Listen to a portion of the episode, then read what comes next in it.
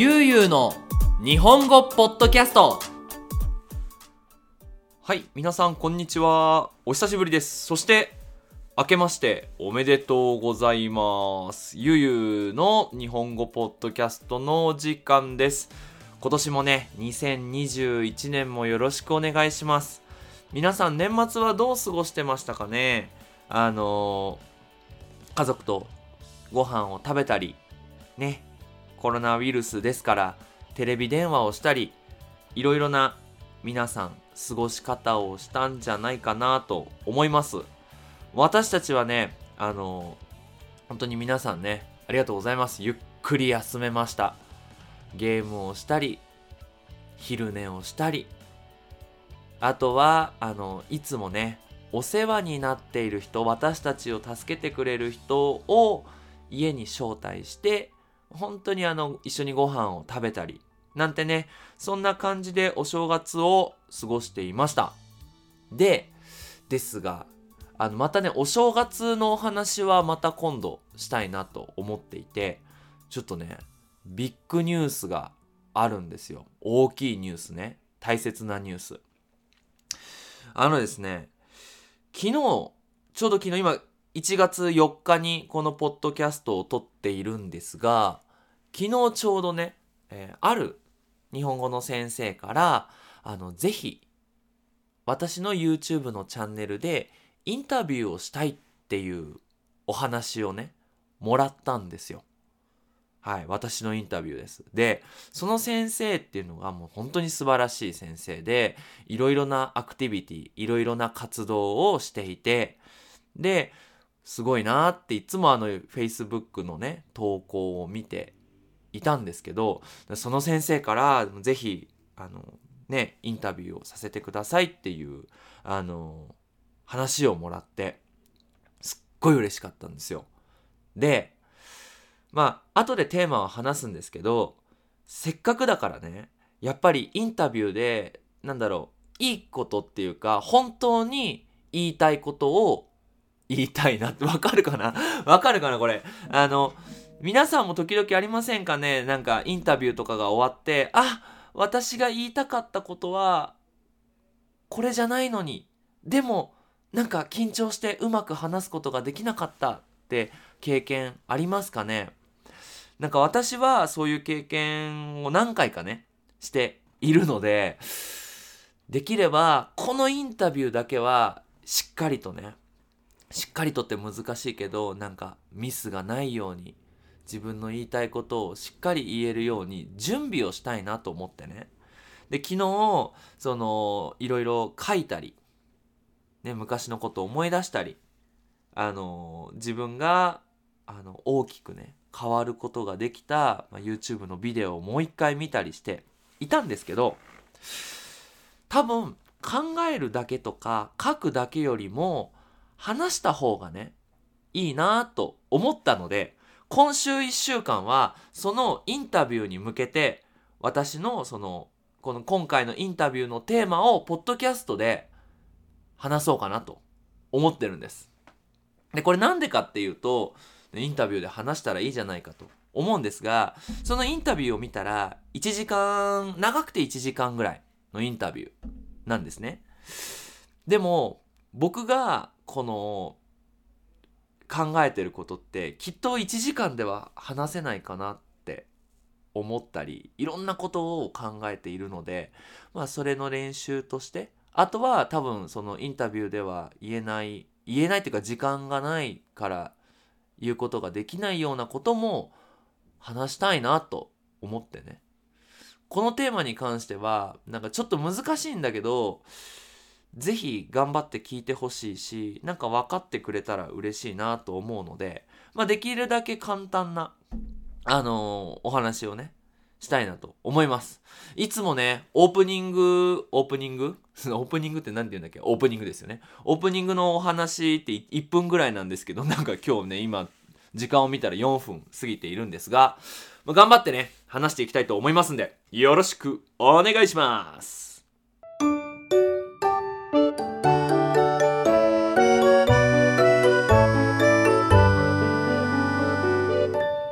ゆうゆうの日本語ポッドキャストはい。ということで、まあ、今回のテーマなんですけどあ、インタビューのテーマなんですけど、人生、ね、私の美だの天気、支え、幸せっていうね、この3つのテーマがなんか大切らしいんですよね。天気っていうのは、あの、晴れとか曇りとか雨じゃないですよ。あの、変わったタイミング？なんか自分の人生が大きく変わった？なんか何か変わった？ちゃ看病があった？そのそのタイミングを転機っていうんですけどと支え支えは手伝ってくれるもの？例えば私の人生が大変な時に何か手伝ってくれる人や考え方やまあ物だったり思い出だったりっていうことですよね。でえーと、幸せっていうのはもう皆さん知ってると思いますがハッピーな気持ちですよね。で今回はですね、えー、人生の転機大きく考え方が変わったタイミングを皆さんに話したいなと思います。はい。で、まあ、この話をする前にえー、僕は長い時間おじいちゃんおばあちゃんと一緒に住んでいたんですね。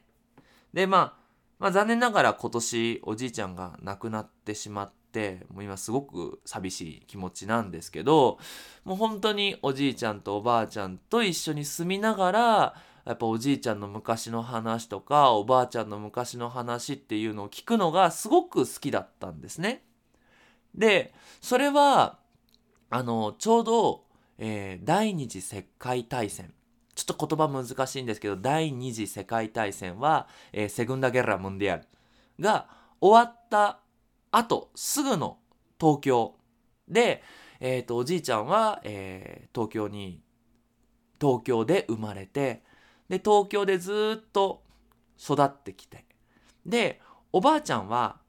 えっ、と、熊本県っていう田舎の町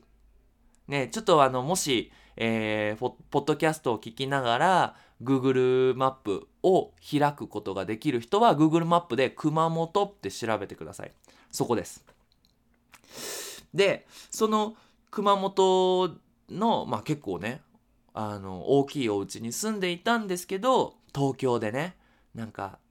自分の人生をチャレンジしてみたいって言って、その東京にね、引っ越して。で、あの、第二次世界大戦、第二次世界大戦覚えてます？あ、そうそうそうそう、あの、セグンダ・ギャラムでやるね。ワールド・ウォー2ですかね。その、第二次世界大戦の後の東京で、頑張って働いて、で、えー、まあ、二人はね、結婚して、っていう、まあ、この話もまた、他のポッドキャストで撮りたいな、すごく好きなお話なので、えっ、ー、と、育っていくんですけど、だから、なんか私にとっての、その、半分お父さんお母さんみたいな、半分私の人生の先生みたいな存在がおじいちゃんおばあちゃんだったんですよ。で、あのー、ちょうどね、メキシコのお仕事が決まった時に、おばあちゃんとねお話をしていて多分ねおばあちゃんも僕もあもう会うことができないんだろうなとは思ってたんですよ。それは、まあ、おばあちゃんがもう、えーと、とその時83歳82歳だったのかな？っていうのもあるし、えっと、ずっとねあのがんカンセルがあったんですよもう60歳ぐらいからずっとあのがんと戦っていてであもう多分帰るのはちょっと難しいかなって思っていたんですよ。お互いにねきっと。言わなかったけど言わなかったけどきっと思ってたと思います。でそのおばあちゃんがねあのやっぱりね最後だからやね大切な言葉を言ってくれるんですよね。でばあちゃんが言ってたいろんなその人生のねなんか大切な言葉もあるんですけど特に今私に残っているのは貧乏は買ってでもしなさいっていう言葉なんですよ。貧乏ってあのお金がないことねお金がないことで買ってでもしなさいっていうことは貧乏という経験をお金を払ってでもいいから絶対に若い時に貧乏の経験をした方がいいお金がないとか困っているっていう経験をした方がいいって言ってくれたんですね。でその時の僕は大学生だからまあお金なかったんですよ。まあ皆さんねあのスペイン語ではよくよいしょちょっと今コーヒー飲みますね。はい。あー美味しい。えっ、ー、とメキシコではエストディアンブレっていう言葉があるぐらいやっぱ大学生って普通お金がないんですよね。でもばあちゃんの言ってた貧乏っていうのはそういうことじゃない。だからメキシコで本当に怪我ない怪我をしないで病気もしないで生活してほしいけど貧乏な経験もしてほしいわって言ってくれたんですね。でメキシコに行きますよね。これねメキシコ人だったらわかると思うんですけどあの僕の、えー日本語の先生の初めての給料が5500ペソ。5500ペソだったんですね。よく覚えています。で5500ペソって日本のお金にすると55 2万5000円3万円ぐらい。1ヶ月ですよ。まあ物価って言ってその食べ物の値段とかは違うけどでもかなり安いお金だったんですね。で家賃が1500ペソなので、まあ、マイナスで、えー、4000ペソ。4000ペソだと2万 ,2 万円弱。2万円ちょっとぐらいかな。で1回ご飯ね例えば1日100ペソ500円ご飯を食べるとすると1ヶ月で3000ペソですよね。でそうすると自由に使うお金が1000ペソぐらい。でもメキシコ人ならわかると思うんですけど1日昼ご飯とかあのレストランの食べ物の値段が120ぐらいなんですよね。120ペソ。でも僕の使えるお金は1日100ペソなんですよ。だからあの道にある小さいあのお店のサンドイッチとかしか食べられないんですよね。そう。だ詰まるとこすごく貧乏だったんですよ。あの食べるものに困ってたんですよ。あの日本で大学生をしていた時はお金がなかったら家に帰ればおじいちゃんおばあちゃんがご飯作ってくれて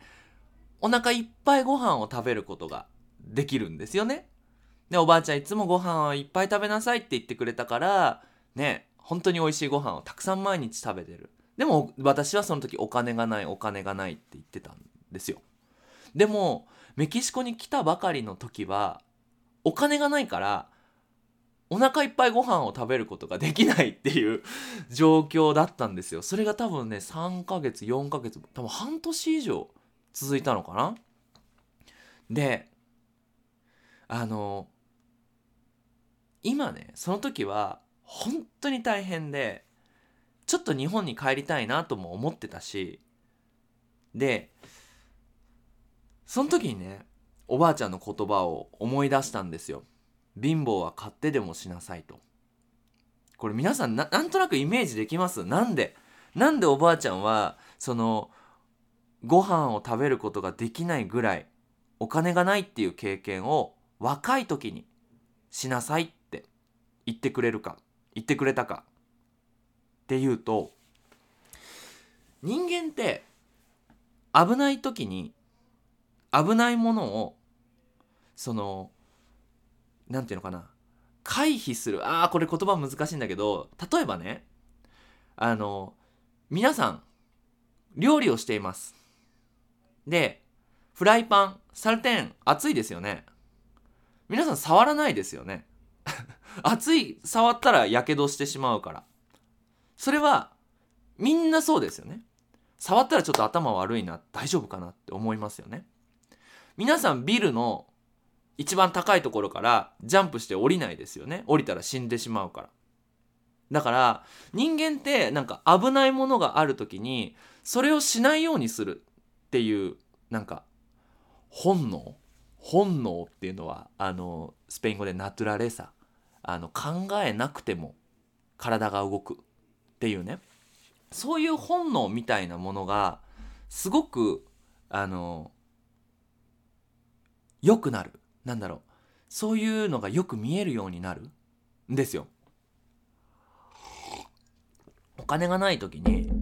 じゃあお金をもらうために何をしたらいいのかなって思った時に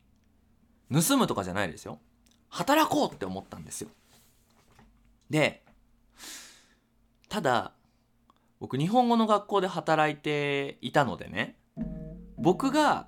頑張ってたくさん頑張っていろんな努力をししてもっていうかしたらクラスは良くなるんですよ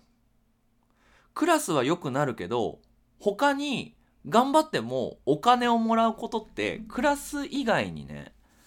なかったんですよ。でそうですよねだって日本語の先生だから日本語の先生がお金をもらうってことはクラスをするクラスをしたらお金がもらえるっていうふうにね普通考えるじゃないですか。で僕はすごくその時に貧乏だったからなんで日本語の先生ってクラスだけでしかお金がもらえないのかなって思ってたんですよ。ずっと。どんなにこれ頑張ってもクラスは良くなるけど僕のお給料は増えないしあのー、貧乏からねあの脱出って言って出ることはできないと。いうのででそっから貧乏は結局治んなかったんだけど すごく考えるようになったんですよ。どうすればお金持ちになることができるのかな？日本語の先生の仕事すごく好きなのにお金が全然もらえないからすごく苦しい。でたくさん考えてビジネスの勉強を始めたんですよね。まあ、勉強っていうかあのビジネスがお上手な人の お上手な人のあの YouTube を見たりそういう人のアクティビティを見たり。で皆さんビジネスお金をもらうって聞いてどんなイメージがしますかね？なんかその政治家みたいなね太っていてスーツを着ていてすごく悪いイメージお金をもらうことってあると思うんですよ。でも僕はそうじゃないと思っていてなんかもっとハッピーなね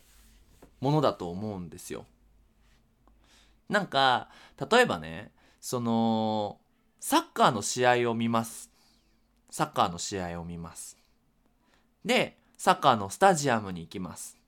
もちろんサッカーのスタジアムに入る時にお金払いますよね。だって無料だったらあの例えばテレビだったら試合無料0円で0ペソで見ることができますよねでもサッカーの試合をスタジアムに見に行ってお金を払って試合を見て帰る時にみんなどう思いますかね？うわお金盗まれた。って思うかな？あ、すっごい楽しかった。とか、あまた次も頑張ってほしいとかっていう、なんか、お金とは違う気持ちになる？と思うんですよ。でも、そこにお金が生まれてるっていうのが僕はすごく不思議で、で、どうして日本語の先生って、あの、世界中でね、まあお金がないんですよ。簡単に言うと。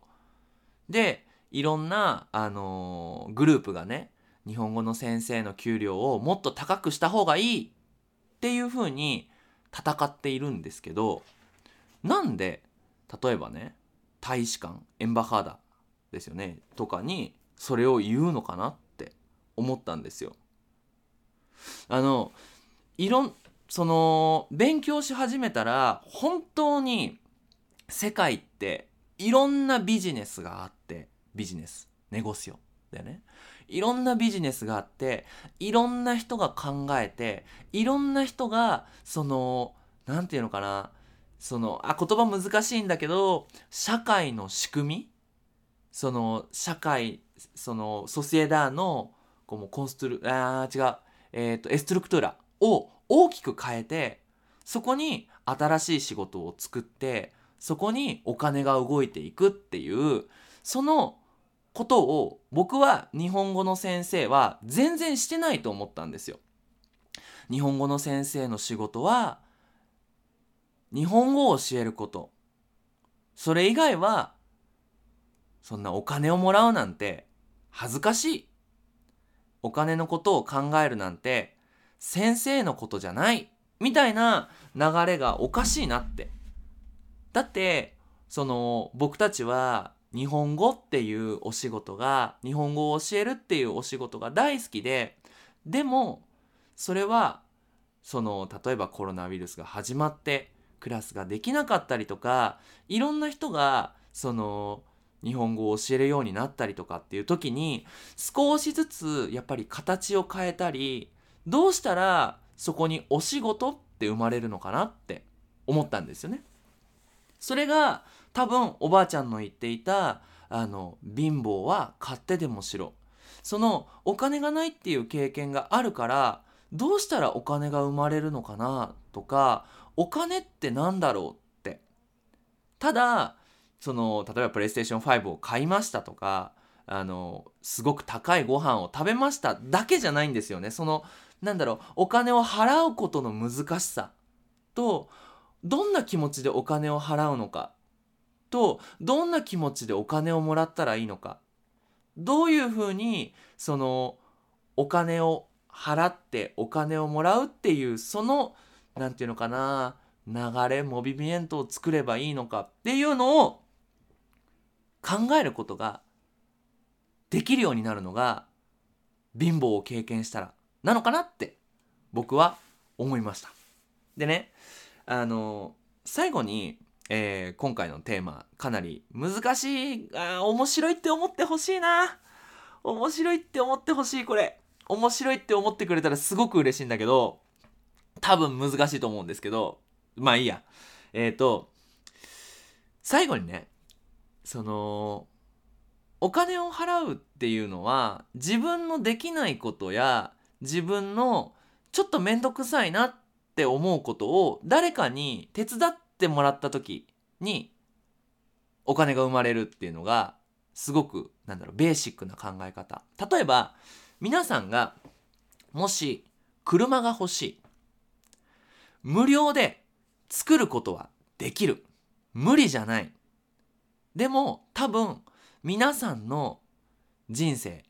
例えば80年ある中で多分40年ぐらいねえっ、ー、と、まず、鉄？ね、あの、アセロをもどっかから持ってきて、山で取ってきて、で、火を起こして、で、で、火で、あの、なんだろう、モートールを作って、みたいなのをやれば、多分40年ぐらい 頑張れば、もしかしたら車を作ることができるかもしれないけど、でも、その時間を買ってるわけですよね。あ、ね、それは私では40年他のことしたいからね車を高いお金を払って買ってでその車で買い物に行くっていうねだからあのそういうふうに考えるとビジネスってお金をもらうことじゃなくて人を手伝うことかなって思うんですよ。そこになんか手伝ってくれたありがとうっていう気持ちをこう作っていくっていうのがまあいいねあのなんだろうハッピーなそのビジネスの考え方かなと思っています。でそれは僕は日本語のお仕事をこれからもしたいし今ちょっとあのまた今度別のテーマで話したいんだけど日本語の仕事ってこのまま続く続くのかなっていうまたその怖いっていう気持ちがあるからなんかそういう風にね考えていきたいなと思っています。はい。ということで、えっと、今週1週間はスペシャルウィーク。特別な1週間。ということでそのインタビューに向けて僕がその感じているその天気。あの晴れとか曇りじゃないですよ。あの、えー人生が大きく変わったタイミングと支えね手伝ってくれるものと幸せについて話していきたいなと思っていますということでそれでもえー、ゆうゆう日本語では引き続きテーマの募集をしています。こんなテーマ話してください。こんな話聞きたいですよ。っていうことがありましたら、インスタグラムのダイレクトメッセージや、えー、Facebook の、えー私がこのポッドキャストを、えーシェアしている Facebook の投稿、プブリカションにコメントで書いてください。必ず、ちょっと後になるかもしれないけど、撮ります。ということで、皆さん引き続き日本語の勉強頑張ってください。それじゃあまたね。バイバイ。